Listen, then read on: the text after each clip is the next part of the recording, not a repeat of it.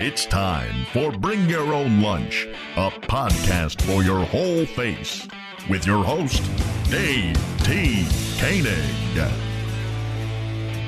All right, come on in, have a seat. Welcome. This is the Bring Your Own Lunch podcast at bringyourownlunch.com, the magic of iTunes, the majesty of Stitcher, and however else you found your way to this program. As you heard at the top, my name is Dave T. Koenig. I'm an actor, writer, director, producer, comedian, swell dude, and the host of the podcast you're listening to right now, BYOL. And I appreciate the fact that you did, whether or not you are finding this for the first time or you are somebody who has been with us from the beginning. I don't care. I'm just glad you are here. And I really have been appreciating all of the support and the spreading the word that's been done so far. And as we build this thing into something a little bit bigger, I'm glad you're along for the ride. My guest this week is Sean Kenin. He's a friend of mine and fellow working actor who has pulled off a pretty neat trick. As you may know, actors sometimes have what they call survival jobs. Those are jobs that you do outside of acting to help pay the bills. One of the biggest challenges of this career is that you don't know necessarily that you are going to make enough money to pay the bills. And for the vast majority of people who try this as a career, they never do. So for many, you have to find alternate ways to bring in income. And some get those typical survival jobs like the cliche waiter job that an actor might get. And the reason that a lot of actors end up being waiters is that the work is usually at night if you are a wait person. And that doesn't conflict with stuff during the day where a lot of auditions happen. So that's why you see that. And usually those jobs are kind of along those lines, like a wait person or working in a store or something like that. Something that's fairly easy and doesn't require a lot of focus or attention. You could do it, do your job, move on.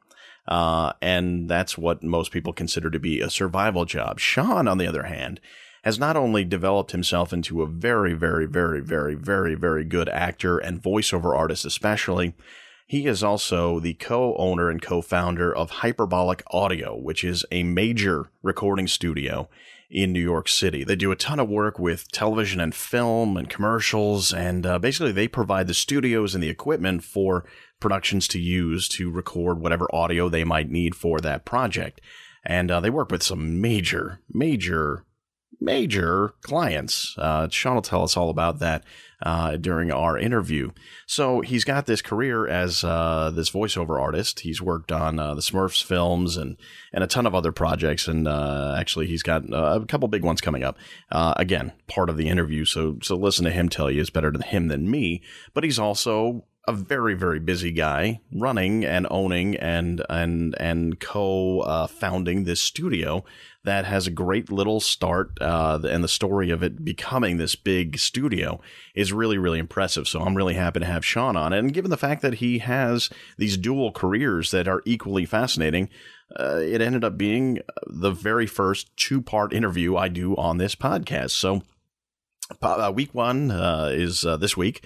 We'll play the first half of the interview with Sean, and then next week we will play the other half. And the beginning of his career is covered in the first half, and some other stuff that we get into. We actually cover a lot of ground in these interviews, and it's all very fun and entertaining, and Sean's really cool to listen to. And then his more recent stuff will be next week. And all of it, I think ended up being a very fun conversation, and he's got a lot of experience, and he's got a lot of knowledge that he passes along throughout the 2 hours that we sat together. So I think you'll find this one to be a really good one. As for me, work-wise, this past Friday night, I had the great honor and pleasure to play a role on the show Alpha House. And if you're not familiar with Alpha House, it's a show that's available exclusively through Amazon Prime. It's sort of like how Netflix has their exclusive shows like Orange is the New Black or House of Cards. Alpha House is one of Amazon Prime's exclusive properties. It's a show that stars John Goodman and Mark Consuelos and Clark Johnson and Matt Malloy and a host of others. Haley Joel Osment is in it, and one of my favorite, Amy Sedaris. She's also got one of the regular characters in that one, too. And if you're a fan of House of Cards on Netflix, this is sort of the comedic counterpoint to House of Cards. So I was able to play a part on Alpha House the other night. It was an overnight shoot. It was a lot of fun. It was directed by Andrew McCarthy, who you might remember from Pretty in Pink and being a member of the Rat Pack and St. Elmo's Fire and things like that. Now he's got a fairly successful career as a director, and he was super nice. There was a lot of moving parts. This is kind of the first time I've been involved in a production where, as somebody who is what they call a principal actor, I was surrounded by what they call background actors. So just to explain the hierarchy of a set in television, let's say, you have your series regulars. Those are the stars of the show. Then you have the people who were there as recurring characters. They may pop in and out. Then you have your guest stars. They have bigger parts in the show, but they are not necessarily regulars in the cast. And then you have co-stars, which have a smaller part to play in it. And then you have background actors. And that's pretty much the definition of each of those, how those roles are defined. I particularly was playing a character who was a constituent of a senator who is a Tea Party member and very much a gun supporter. So I was supporting her.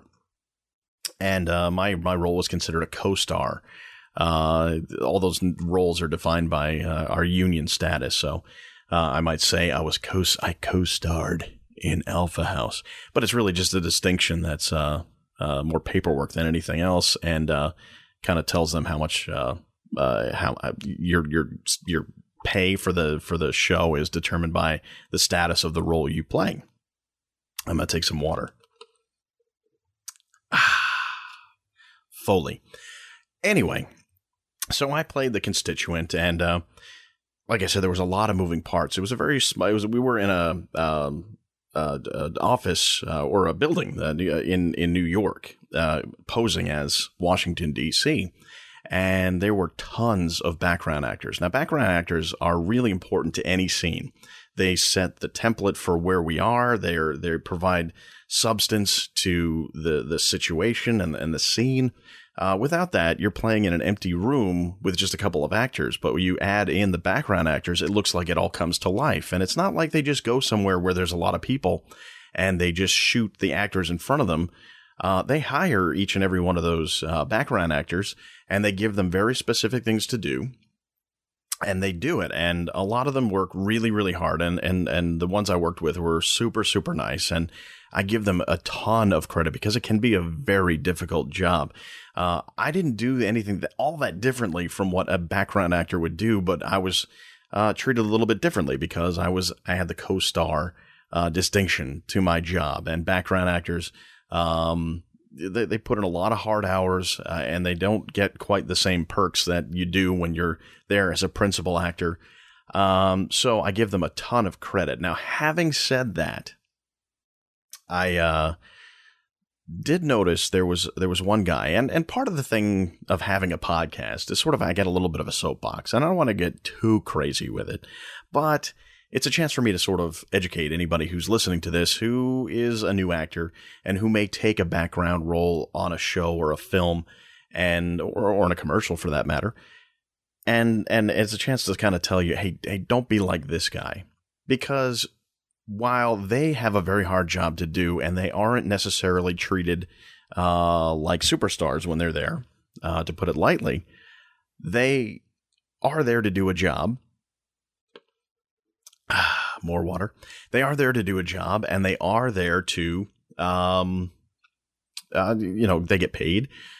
So you never know where it's going to go. So you may end up being a principal, even if you show up to be background, because they need somebody to say a line here or there, and you fit the part. And right there and there is the best place to grab somebody instead of going to call and see if somebody knows somebody who can come and show up on set at moment's notice. They will pull from the collection of background actors.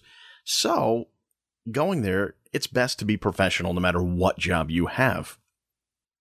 And like I said, we had an overnight shoot in this government building in New York downtown. And there was one guy who was a background actor. He was dressed. My guess is that he was playing a background senator or a congressman or something like that. And this scene was filled with people who looked exactly like politicians. It was pretty impressive work by whoever cast the background people. They looked amazing. I could swear Lloyd Benson was one of the background actors, but I digress. There was one guy there who just looked like he had no interest in being there. And there's a lot of sitting and waiting. I mean, the business of making movies and TV, a lot of sit around and waiting. You know, that's what we do a lot of the time. But when you're on set, you got to be there. You got to be present. You got to be ready to go. And everybody was ready to go. But here was this guy wandering around behind me on his phone. And this wasn't like a little conversation. This wasn't like, yeah, no, we're going to be here late. Goodbye. This was like, this guy was on phone with a guy who he was best friends with when he was 12 and suddenly reconnected with right then and there at this shoot in this government building for a television show. And he's like whooping it up. And he's like walking away from where everybody is on the phone. He's like gesticulating with his arms, and I just didn't get it. And to top it all off, when this was happening, it was 1 a.m. Who was he even talking to at 1 a.m? Why can't you have that conversation tomorrow? So my suggestion to you is, no matter what role you have on any production, have fun, enjoy it, live it up, learn as much as you can, but be professional. Be ready to go. Don't delay things. Don't make it harder for anybody else. And you just never know. You know, there's people I met who I thought were really cool in a variety of different roles when I did that show the other night. And who knows, you know, maybe I'll be in a position to hire somebody someday. But if I see that dude, you know, in his headshot someday, I'm going to be like, yeah, that was the dude who just wouldn't shut up on the phone when we did Alpha House. And you know what? I wouldn't hire that guy. Don't you want to be the guy they want to hire? Or woman? Or dog? That's how I see it. Want to make sure we say thank you to a lot of people. Of course, Banuba, providing the music for BYOL. Go to banuba.net, find out where they will be. They got some gigs coming up. Check that out, and you can also download their music. The New York Short Film Shootout. We do have a new website, NYSFSO. That's short for New York Short Film Shootout, if you're not good with acronyms. You can go to NYSFSO.com, find out when our next event will be, but I'll tell you right now, it's August 25th, Monday night, 8 p.m. We're going to show another list of fine films. Right now, we're in the open submission process, so if you have a film and you're not listening to this in 2016, you can send your submission to NYSFSO.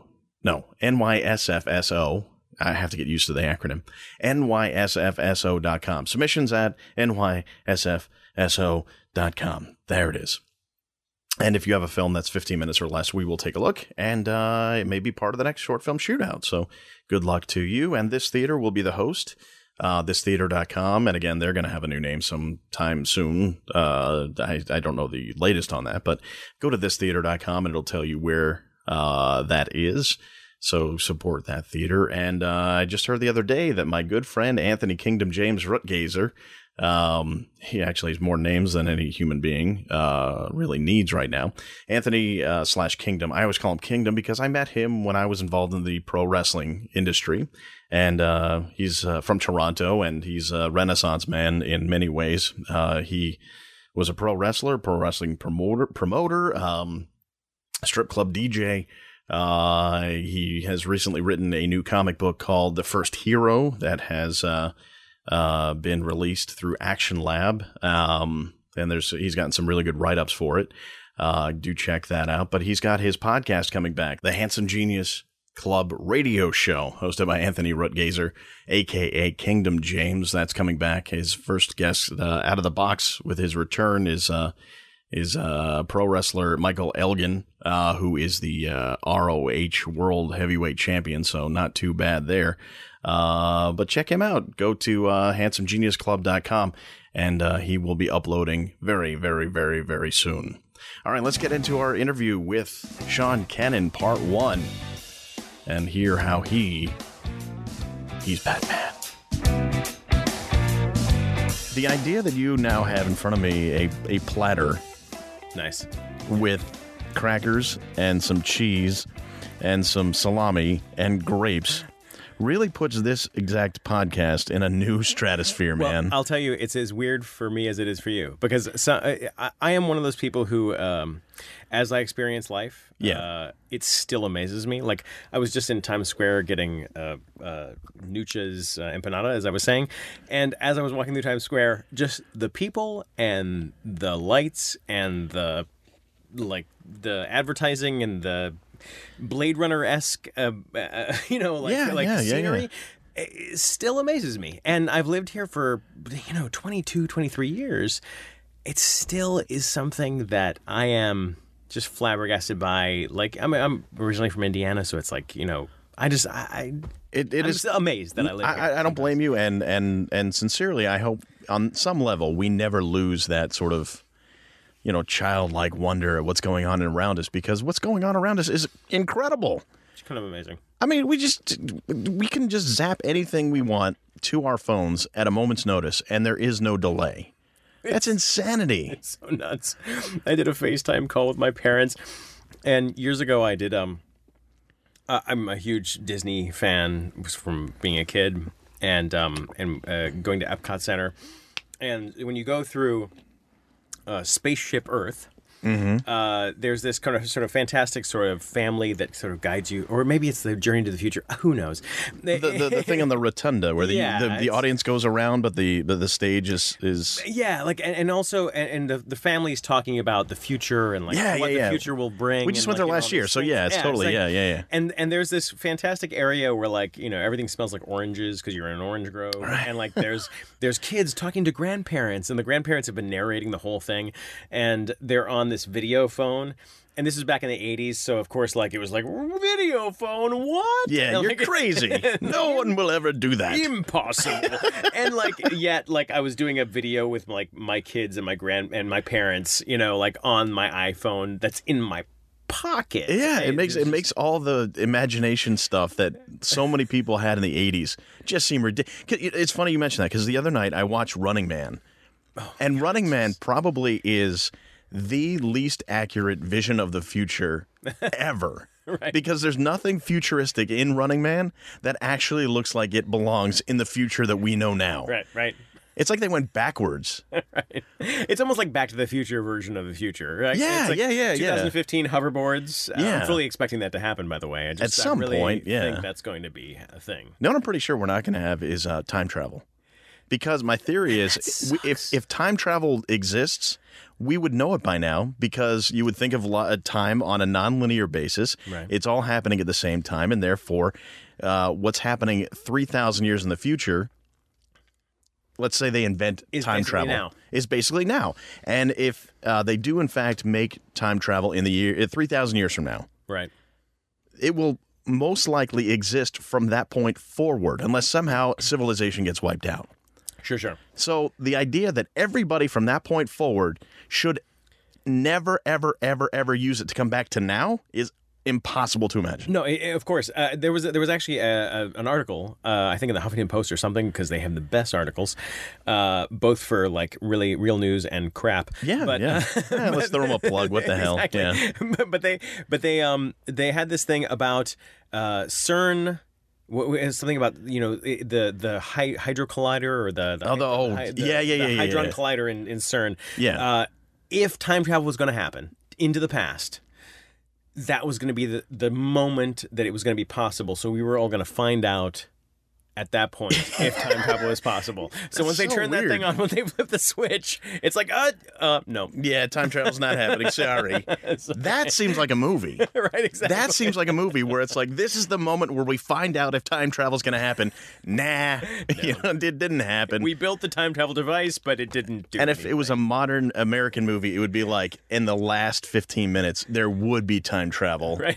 And everybody would be happy. And Arnold Schwarzenegger would be there, and everybody. In very tight-fitting clothing. Right, exactly. Jeez. Naked. Yeah. And killing them. So, Sean, hi.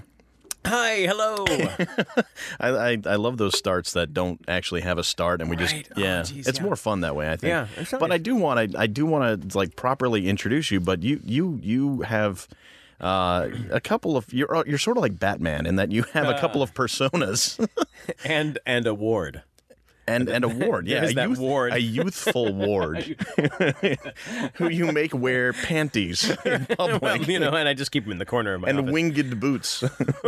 So many wrong impressions of me in one moment. Yeah, let's destroy your whole reputation as quickly as possible. No, so all right. So if you look you up on IMDb, your name is Sean Kenin. Yes. Okay. Yes. Now we're sitting at in one of the studios. At Hyperbolic Audio. Very well said. Yeah, that's I'm a professional. Yeah, absolutely.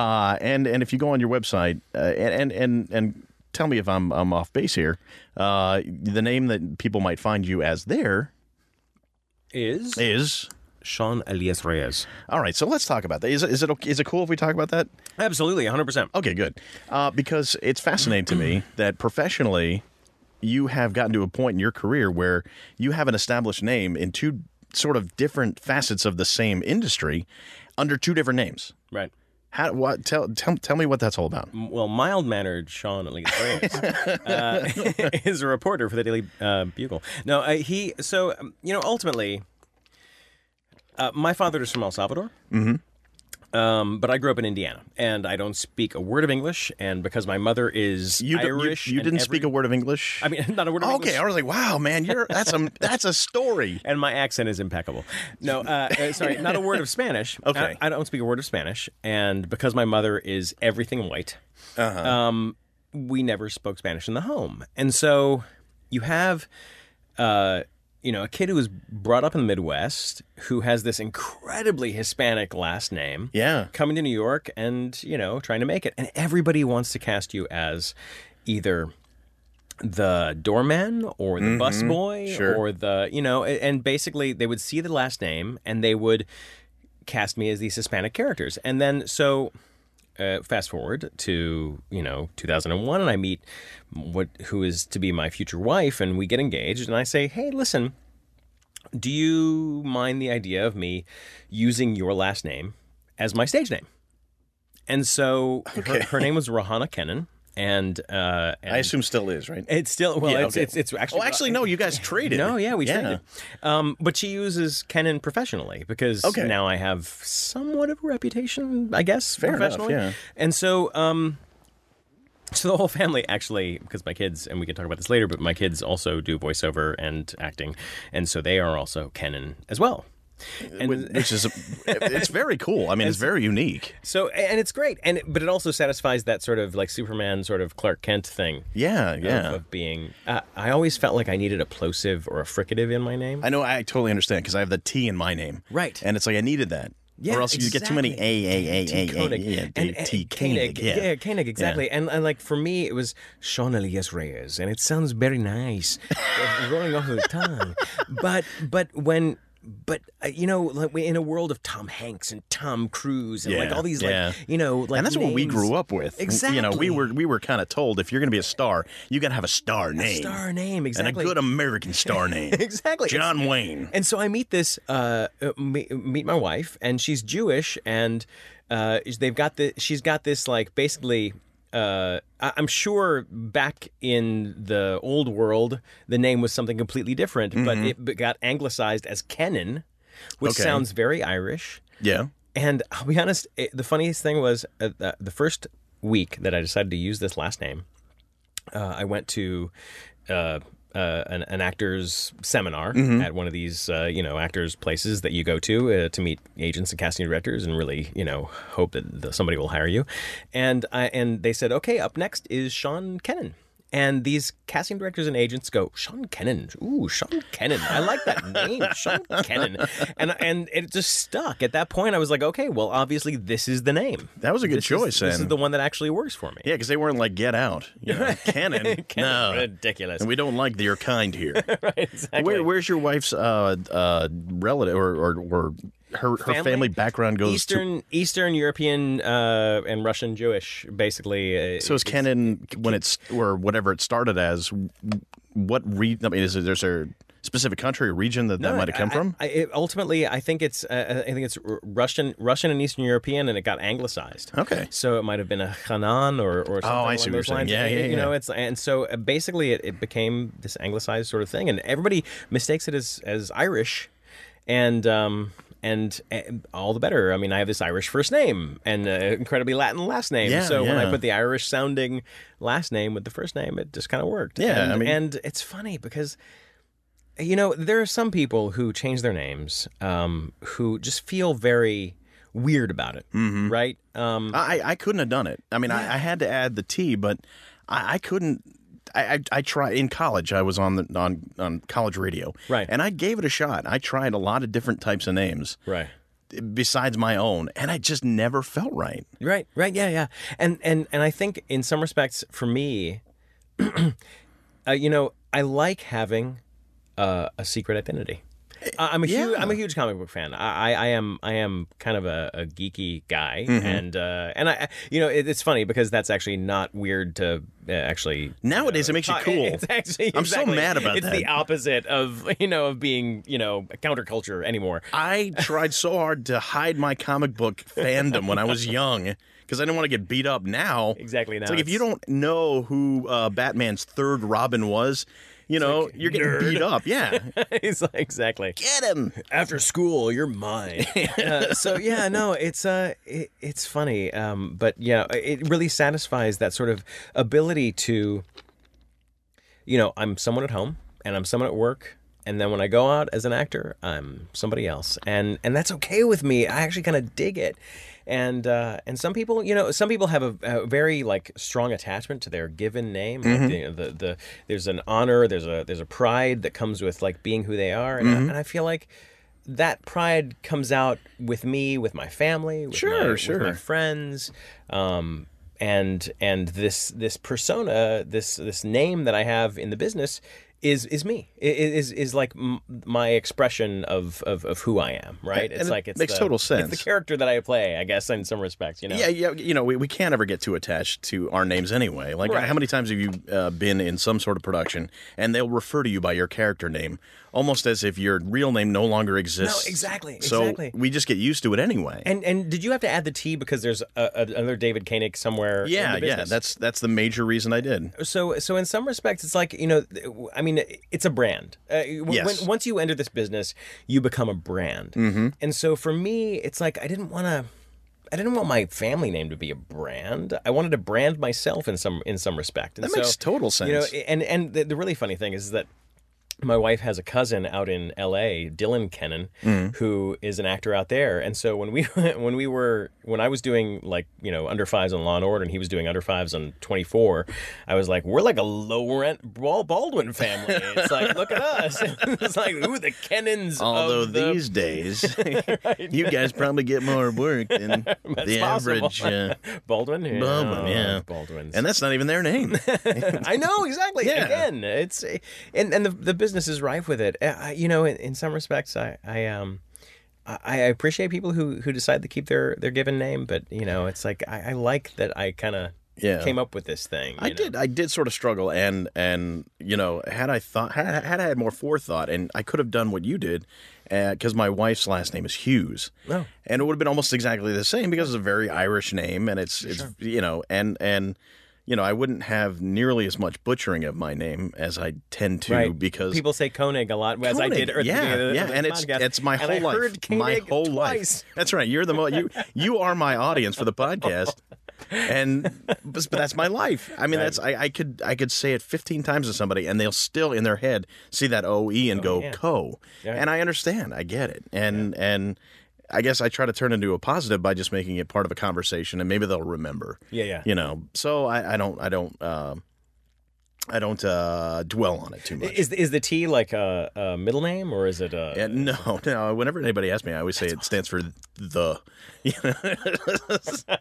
Because my natural born middle initial is A. Okay. And it's Dave Koenig, and I thought if it was A, it would just be too many vowel A sounds. Dave, A, K, nang, nang, nang.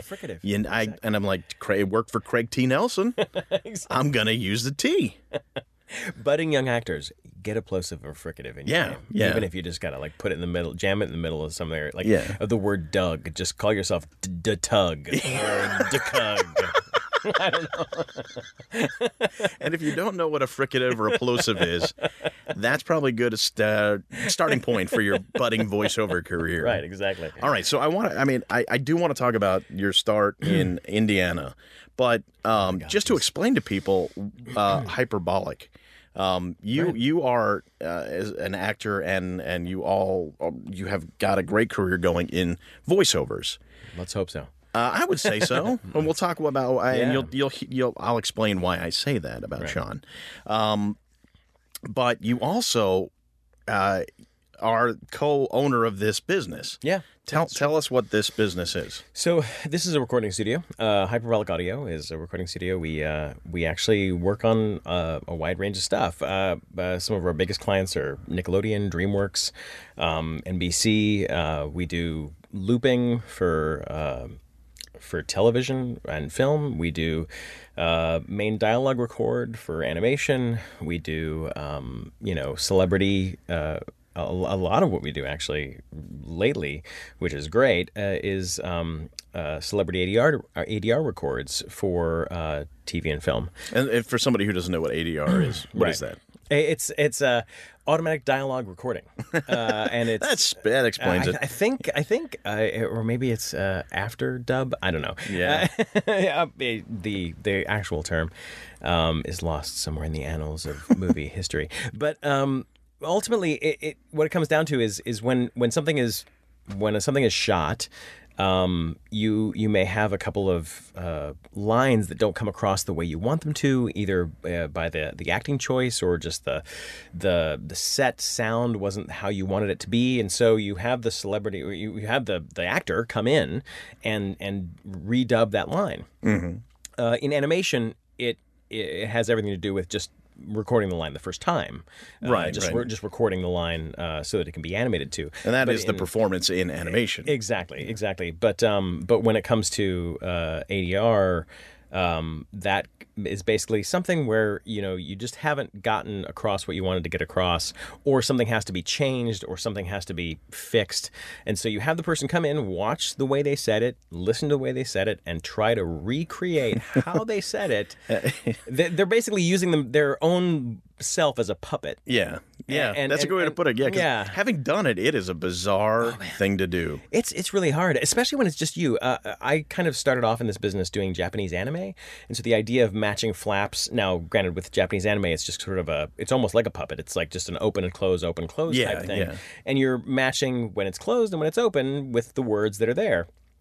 But when it's a person, you can see them shaping the word with their mouths, and so at a certain point, when you have said those lines in the moment, in whatever environment you're filming in, to have to come in and then try to recreate that is really bizarre and such a talent in and of itself.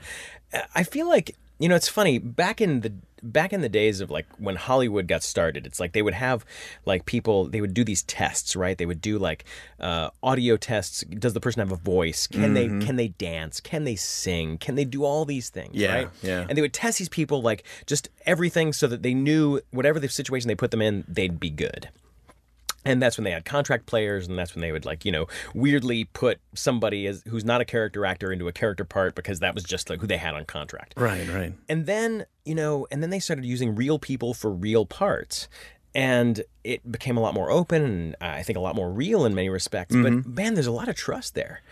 In this business, there's a lot of trust that, like, people are going to know how to do something. Yeah. No, it's really interesting you said that, because and it never really occurred to me until now. But you think of any major theater program, and they put you through the ringer. They make you do, like, whether or not you have ever any interest in doing, let's say, musical theater, they will make sure you have to take a dance class, and you have to take a music class, and a voice class, and you do that, and it's part of the requirements for graduating. Right. And I'm if you think about it, that's probably a remnant of the old studio system days where a studio might have a contract with, 50 different actors, and that's the only ones they used. And you're right. They just wanted to make sure if they plug Bill into that role that he can do it, whether it's a singing, dancing role or an acting role or a voice role or whatever. And it was like a school. I mean, there's a great documentary out there, and this is kind of a plug for this documentary, but it's also we worked on the audio for this documentary. It's called Casting By. Mm-hmm. It was on HBO. Oh, yeah. Fantastic. It's about Marion Doherty, incredibly important casting director. Casting directors are amazing people in general. They're just really, I don't think they get their due. Yeah. In a lot of respects. But both commercially and in the movie and TV world. Sure. But so it's about Marion Doherty and how she sort of changed or led the sort of charge, sort of out of the studio system and into this idea of hiring people who are the person, luckily for a lot of us, who basically is the, guy who works at the news stand or whatever. Right. It's like, or at least the types, not the guy, not literally the guy who worked the news stand. No, but it is interesting what you're saying, because if that same mindset was today with the studio system, you might have like Tom Cruise as the janitor, and Brad Pitt as the guy who works in the cafeteria, and Julia Roberts as the old woman. And you would put the makeup on them, or like Joel Grey playing, an Asian guy. It's like Buckaroo Banzai. Exactly. It's so bizarre, this idea of these actors who are very talented actors. Obviously, that's not the question. It's appropriateness for different roles. Exactly. Yeah. But it's like she would go out and she'd find these actors who were like going through different techniques and just really raw in many respects, and putting and saying, hey, you look like the guy who would work at the newsstand, so you'll be the newsstand guy. And it's like, and they looked all of a sudden so real. All of a sudden it blew up because these people looked like they weren't the pretty person who was being, shoehorned into a role. They were like, I guess that's what gives you something like, Robert De Niro and Pacino in those tough, gritty roles. And that would have been played by, Henry Fonda, and it would be really a stretch, Exactly, and it's like, and not to say that these, I think ultimately, actors, if you're trained in and you have a passion for it, in many respects, you can handle a lot of different roles. Sure. There's a lot that you can do, but there's also an aspect of reality that comes through when you hire someone who's a little outside of the norm. And anytime that happens, it's always an interesting thing. Well, it's what gives me hope in my career. Yeah, right. Seriously, I have to be into people like that. Are you kidding? Right. It's like, bless them. Bless them for forging, blazing the trail for me. Exactly. It definitely, and especially now, it feels like, I don't know if you felt this, but I was just talking to somebody about this lately. So many things feel so celebrity driven. Mm-hmm. And obviously there's very talented celebrities out there. There are celebrities for a reason. But it almost feels like another version of that studio system in the sense that like you've got these celebrities who are the trusted sort of like go-to, this is how you're going to bring box office in. Yeah. And then you've got the sort of non-union world. And it's like, and so you've got like sort of like two sides. It's either a celebrity or like, or we're just going to go completely non-union production. And it's like, just whoever off the street. And you're talking, this is really something that's going on in commercials. Oh, yeah. Yeah. Where in a big way. Yeah. We're seeing people who have had, decades long careers in doing TV and film, now doing roles, not doing commercials. And it's not like they're doing commercials as themselves endorsing a product, because that's a whole different conversation. Right. But you've got people who are taking like actual acting roles in commercials. Seriously. And it's weird. It's a bizarre thing. Yeah. It's a really bizarre thing. So it'll be interesting to see how that plays out. Ultimately, I think there's so much, and I'm also feeling myself as an actor like going into television more, because I feel like the commercial world has moved into such a either celebrity or sort of like, you know, this like, you know, whoever we can get off the street type situation. Right. That like, I almost feel like television has more opportunity now all of a sudden, which it used to be commercials had the opportunity, right? Commercials were the opportunity for, you know, guys like us to kind of, you know, go out and just get some work and get some, you know, have some income, put some food on our plate, right. pay the rent and like, you know, try to do something else. Try to get bigger roles on TV and now it feels like almost TV is where they're again. They're starting to kind of try out people like us, like to fill in some of the smaller parts. It is interesting you say that. Now, okay, so I want to get back to that point that you just talked about. Great, but let's go back. Mm-hmm. So you're in Indiana. Yeah, growing up, you grew up there. Did you move at all, or was it all just in one spot? Indiana and like the sort of suburbs of Chicago. Okay. My parents met at Purdue University, so I grew up in mostly Lafayette, Indiana, although I come from like a farming family in central Indiana, like Martinsville area. Spent a lot of my childhood on a farm, was one of those people who like learned how to drive at 12 on a tractor, you know, like that weirdly. It seems so far away stuff. In a weird way. But, and then, you know, sort of my adolescence was suburbs of Chicago. Mm-hmm. You know, I mean, you know, western suburbs of Chicago, like such a great place to sort of grow up because it was kind of metropolitan in that sort of like cool, like sort of like, oh my gosh, what could a city be like? Sure. That kind of a thing. And it was so different from the sort of rural upbringing I had when I was a kid. And, you know, it was interesting. I had kind of always felt like I wanted to go. New York City was something that I wanted to do. Mm-hmm. I had as an actor or just whatever. I mean, you know, when I was a kid, I wasn't 100% sure what an actor was. I just wanted to be Han Solo. Okay. You know, a lot of us did. I know, exactly. And then my mother explained to me what that was, and I was like, okay, then I want to be the guy who plays Han Solo, and I didn't realize that part was already cast, I guess. And little did you know. Little did I know. That J.J. Abrams would be coming around looking for a brand new. Anyway, go on. Seriously.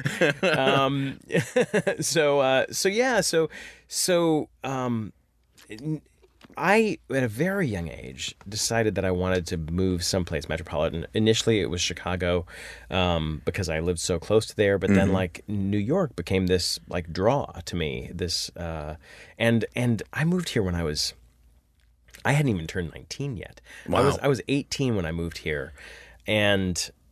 It was a big change. For a rural farm boy, even with exposure to Chicago, New York is a big deal. Yeah, you know, I've been here for 24 years now, almost. I mean, it's like, you know, we're talking a long time. And when I when I first came here, this is before I moved here, but when I first flew in to, I think, LaGuardia, I was looking at the skyline, and I thought that New York and Manhattan were two separate cities.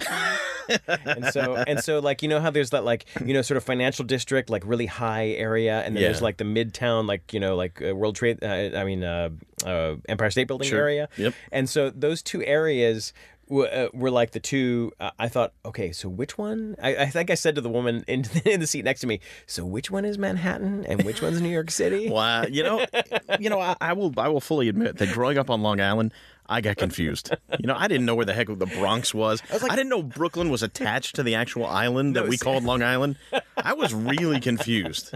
It is confusing. I mean, it's like this, and the full five boroughs thing is part of the one city, and it's like, it's a tremendous history. But yeah, no, I coming from the Midwest, there's a lot you'd really don't realize about New York City. I'm fascinated when people come here from anywhere, really. Yeah. And I've said this to somebody, I think I may have actually said this to somebody else who I talked to for this podcast, but, you know, the only comparable thing to me to somebody coming to New York from anywhere else is me going to Tokyo. Yeah, seriously. Because the scope is just huge. Right. You know, and did you come here to, what brought you here? What was the destination when you got here? The American Musical and Dramatic Academy. Okay, so that, Well, actually, I'm sorry. Jeez, oh wow, this goes way back, and this is actually in the memory banks that I didn't even realize it was there until just a second ago. This camp called Beginnings. I was, might have been 17 at this time, and I had auditioned in Chicago for this thing, and it was this camp that had, like, you know, basically Ricky Schroeder had, like, gone to this camp, and, like, gone on to Silver Spoons, and, like, you know, and I think those are the things. Look at him now. Yeah, well, he's a hanger-on, man. He's stuck it through. Yeah, a lot of guys in his position. He definitely has. But like when I was a kid, it was like he was like, oh my God, like look where he went. And it was this camp called Beginnings, and so you got to go to this thing, and it was a full-on camp. It was a full-on sleepaway camp, and you went and you like. For like a week and a half, 2 weeks, you did monologues, you did stage combat, you did movement, you did all this stuff, and then at the end, it was like literally a showcase on the West Side, like in a black box for like casting directors. Wow, where was all ages, all ages. It was in New Jersey somewhere, I think. And this sounds vaguely familiar, dude. It was actually a really incredible experience. I'm sure it was. I'm going to tell you something. There's actually someone who recognized me from that camp when I finally moved here, and I was working in the business for years. His name is Barry Shapiro, and that guy is... Yeah, I know. Barry is awesome. He is. And he recognized me from that camp. He was like, Sean, I think I know you from somewhere. Did you go to this Beginnings camp? And I can't remember the guy who ran the camp, but I was like, oh my God. That's amazing.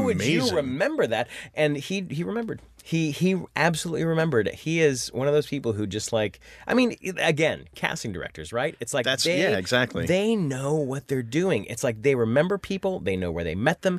They know what they do. They're good at just like, you know, they trust actors. Mm-hmm. It's like they're just good people. And so it's like, you know, years later, he like recognized me from this thing. That's and it was very like this cool. Random little showcase that I did. You know, and nothing came of anything from that showcase, but except Barry Shapiro remembered you. Exactly. And I did come to New York eventually. Right. You know, it did give me that taste of New York City where, like, I just had to be here. And so you went to the Academy of Dramatic Arts. Yeah, the American Musical and Dramatic Academy. Sorry. Yes. I get them all these. It's okay.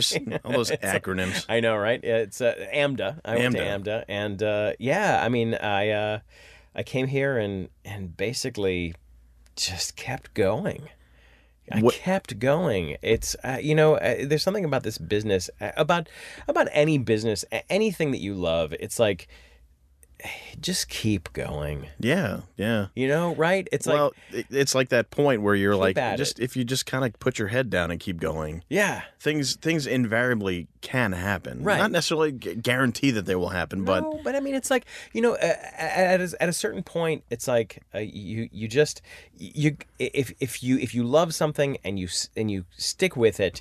It's like, I'm not going to say you're going to be Tom Cruise or a Tom Hanks or anybody else with a freaking explosive name, but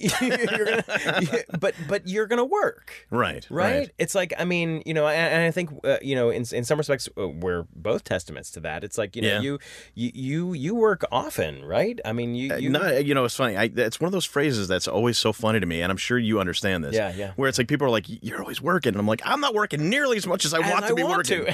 I want to be working 24/7 if possible. No, yeah. And then take like a 3-month vacation. Sure. You know what I mean? Or I never have to take a vacation. That's the amazing thing about this business is that, like, I mean, when you're in it, when you're doing a 15-hour day or a 16-hour day on a film or, like, you know, or a commercial or anything, it's like you just love it. Yeah. No, none of it feels like work. Like, and sometimes you meet those people who, like, you know, aren't going to be in it for very long because, like, they'll be on a set and they'll be like, God. We never work. It's like, yeah. What are you kidding me? Exactly. Are you insane? They're so upset that they're like waiting, and I'm like, you're getting paid to wait. Yeah, they're looking at their watch like they got somewhere else to be. Exactly. Come on. It's amazing to me. It's like that's something where I feel like if you graduated from any or ever even not even graduated but ever gone to any kind of film school. You should know that it's mostly waiting. Oh, yeah. It's mostly not acting. And the beauty of it. It's mostly sitting and, like, you know, preparing. There's what you should be doing, either preparing or getting to know your co-star. Exactly. I mean, the people you're acting with, right? It's like, even from a pure business standpoint, you have the opportunity to be networking with so many people the whole time. And here's what I will say, and just a caveat to that, and I know you didn't mean it this way, the opportunity to be meeting people who will enrich your life. Yes, and you as a person.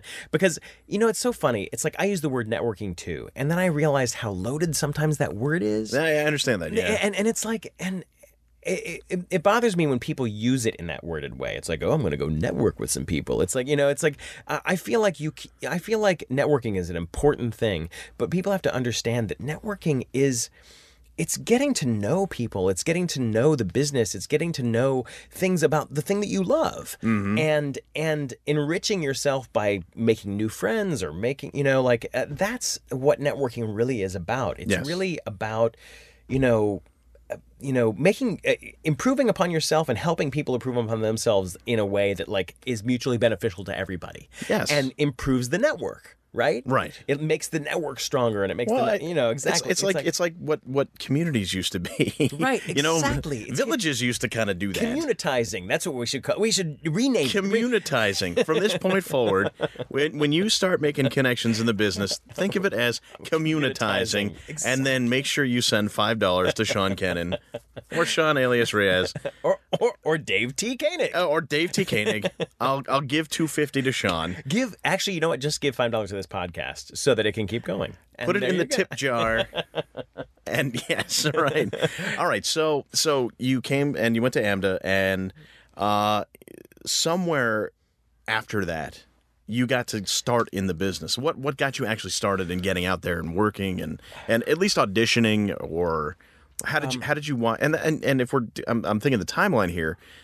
This was when you finished at AMDA. Was what year? 92. 92, I mean, which was a different world, a completely different world. And I didn't work in this business in any real capacity. I feel. I mean, everything you do that is acting in general, whether it's like children's theater, which I did for a long time. I worked at the Jekyll and Hyde Club for many, many years. It's still going. It's here in Times Square. There's a lot of actors who go there now and get their first start. A ton of people go. Yeah. You know, it's like, or whether it's stand up or whatever it is, it's like, you know, I feel like when I got my start in this business is when I started working as a voiceover actor. Mm-hmm. When I started making, I think we can all say, when I started making the bulk of my income, right, as an actor, right, and I stopped choosing other things to make my income, right, yeah, ultimately, yes, and I think it's a huge step, and I think however that happens is an incredible time, but I think that for me, that didn't happen until like I want to say 2005. You know, like it 2004, time, yeah. 2005. And I was working, I was doing children's theater. Like I said, I was working at the Jekyll and Hyde Club. I was doing these like little things here and there that were getting me networked, you know, like you were laying the foundation for what would be your career, but you didn't necessarily feel like, okay, this is viably what I can call my profession. And I think in some ways I was also floundering in some respects that because it's like, I am one of those people who like, I enjoy so much about this business and wish I could do so much in this business, right? Mm-hmm. And, you know, I used to be a dancer. I used to dance. I used to sing. What kind of dancing? Ago. Well, I mean, I grew up in the Midwest. I was at a dance studio. I took ballet. I took tap. Really? I took jazz. I took all that. And, you know, I came to New York to do musical theater. Okay. Ultimately. That was your goal. Well, I mean, ultimately that was my goal. Uh-huh. You know, I fell in love with acting because of movies, but then when I saw a few musicals, I fell in love with musicals. Do you remember the first one that you saw that you're like, that's the thing right there? Oh, wow. You know, I think I saw Big River in Chicago. Oh, okay. At a production. We went with my school, and it was a production of Big River at a really good... like a regional theater in Chicago, It was so inspiring. It's so amazing. I think it was like in the round. I want to say it was like, you know, one of those theaters where you like around the entire production. Right. And they were just so good. It's so funny.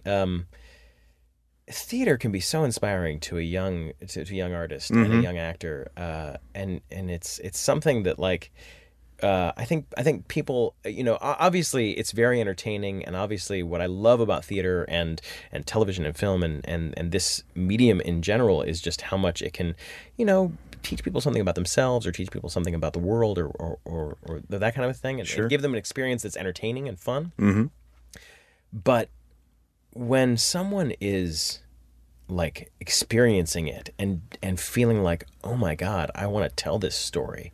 I want to be part of this story. I want to share this story with the world. Mm-hmm. That is such an amazing thing to me. It's pretty powerful. Watching a young person experience theater and just be so attached to it and so like into it is an incredible thing. And I you know, it goes way beyond being entertained. Mm-hmm. You know, it goes way beyond being. Yeah, like, I remember definitely. I mean, for me, I think when I was in school, and again, I grew up on Long Island, and so we were coming into the city. You know, mm-hmm. I was seeing Broadway shows when we took trips from school. Oh and, my God, that's amazing. Yeah, but the theater program at my school exposed me to a lot of stuff, and one of the things they exposed me to was Chicago City Limits, which is short form improv, and that was like. Oh my God. Yeah. Oh my God. Oh God. And it's just like those moments where, like, so when you're young and you have something that you see that just, whether it's theater or sports or something, you know, science or math, whatever it is, whatever that's like lights you up like that, there's like, I think you search the rest of your life wanting that same kind of thing to hit you like that. Yeah. No. It's so important. And so much education. I mean, you have kids, right? Yeah. And I mean, I know you have kids. I'm like, oh, you have kids, right? Like, I'm talking to an audience. Yeah. So let me share with the audience that David has kids. Yes, I have. I have kids as well. Yes. But you know, so much education is so centered around, teaching. Mm-hmm. And teaching is absolutely an important thing, but it's like teaching has become this regulated, regimented thing. And I think there should be standards for everything. I think there should absolutely be, like, you know, at least a baseline standard for everything. Right. But so much of it is fear-based about, like, you know, people losing their jobs or, like, you know, all this stuff that I feel like so much of it doesn't allow for people to discover. Mm-hmm.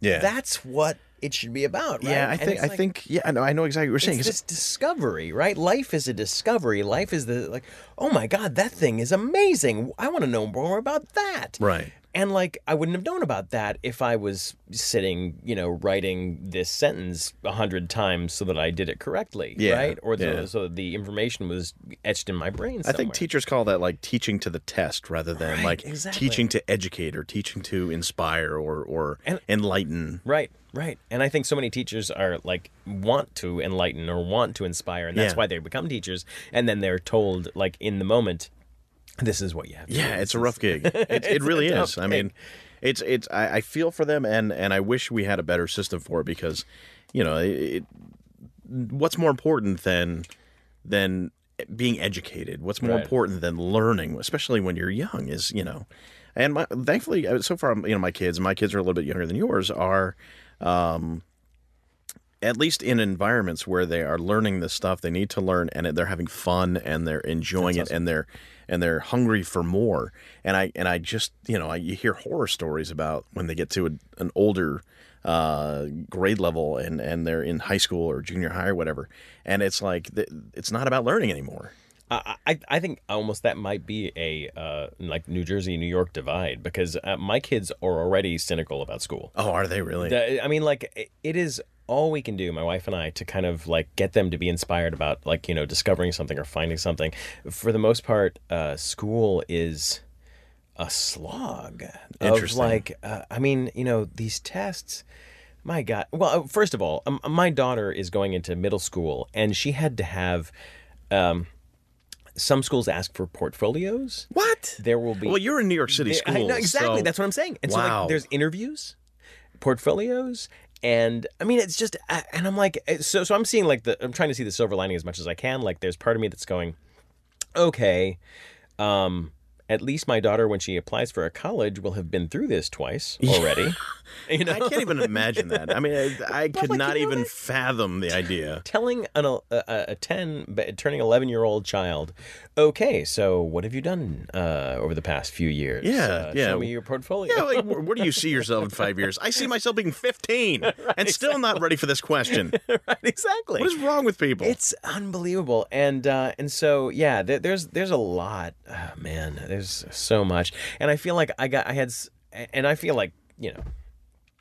such a great opportunity as a kid to just kind of figure things out. And yeah. I figured things out very young, as I think a lot of actors do. I think there's a common thread there. Yeah. I think pretty young you discover that, like, you want to tell stories. Mm-hmm. Yes. That you're inspired to change or be someone either different or improve who you are in a way because you learned something from something you watched, right? Yeah. And so I think that a lot of actors get that very young, and so I was very lucky to kind of get that. I feel very lucky to have gotten that at a really young age, but had the opportunity to discover it at a really young age. And I feel like right now, like, you know, sometimes I'm battling two things, and that's one, getting my kids to, you know, do well on these tests, these state standardized tests, but also, like, as much as we're, like, fighting about, like, how much there should be, you know, how much homework needs to get done each night and how much we need to be studying for the test and how much we have to be doing all this, also just trying to get them outside and just be like, look at that sky. Yeah. Look at that, you know, like, look at that sunset. Look at this. Listen to that. Isn't life amazing? Yeah. And I feel like it's a struggle. It's a challenge, but I think that's part of what we either intentionally or unintentionally signed up for, right? And it's what we're challenged to do on a regular basis. Yeah. All right. I didn't expect us to go into a thing about education. I go off on tangents, but that's beautiful. I'm going to tell you this right now. 45 minutes in, I go off on tangents. So if this ends up being 4.5 hours, yeah, I think as we're talking there, I'm thinking to myself, this is my first two-parter. You know, okay. I think we've already gone into guaranteed for two-parter with Sean Kenin, Jesus. Oh my which God. Is fine. You know, I was like, I'm excited. I'm actually jazzed because we're gonna keep talking and but we're gonna keep listening because we cure cancer at the end. I think that's a very good incentive for, like, getting people to listen to part two next week. Exactly. All right. So for now, we're gonna end on this education discussion, and then next week we'll pick it up with you coming out of AMDA and working in children's theater. Right. Well, there you go. Part one of my interview with Sean Kenin, good guy, and we will have part two next week where we will get into his more recent work, like working with Smurfs and something he's got coming up in the fall on Fox. That's a little bit of a teaser for you in two ways, actually. In the meantime, you can read up on Sean at SeanKenin.com, SeanKenin.com. Learn more about Hyperbolic Audio at HyperbolicAudio.com. And find Sean on Twitter at Sean Kenin. That about does it for another week of Bring Your Own Lunch. Glad you can join us. Thank you so much. Don't forget about Banuba.net. Go look for them. Find out where they will be and find out how you can download their music and be part of the Banuba experience. The New York Short Film Shootout coming up August 25th, Monday night at 8 p.m. That's coming up real soon. Get your film in. Find out how to do so at nysfso.com. And this theater, thistheater.com, you can go check out all the information about the theater where the New York Short Film Shootout will take place. And one more plug there for the Handsome Genius Club, handsomegeniusclub.com, hosted by Anthony Rutgazer. That'll be coming back probably now already or at some point in the very, very near future, so go check that out. As for us, don't forget to find us on Facebook. Just look for Bring Your Own Lunch. You can follow us on Twitter at BYOL Podcast. And, of course, if you want to send us any kind of email or anything like that, you can find out all that information at BringYourOwnLunch.com. Don't forget to stay tuned for the Jimmy Jack Cow Punch Hour, followed by Mansoor and the Fish. And until next week, and probably sometime thereafter, this is Dave. I will see you next Tuesday.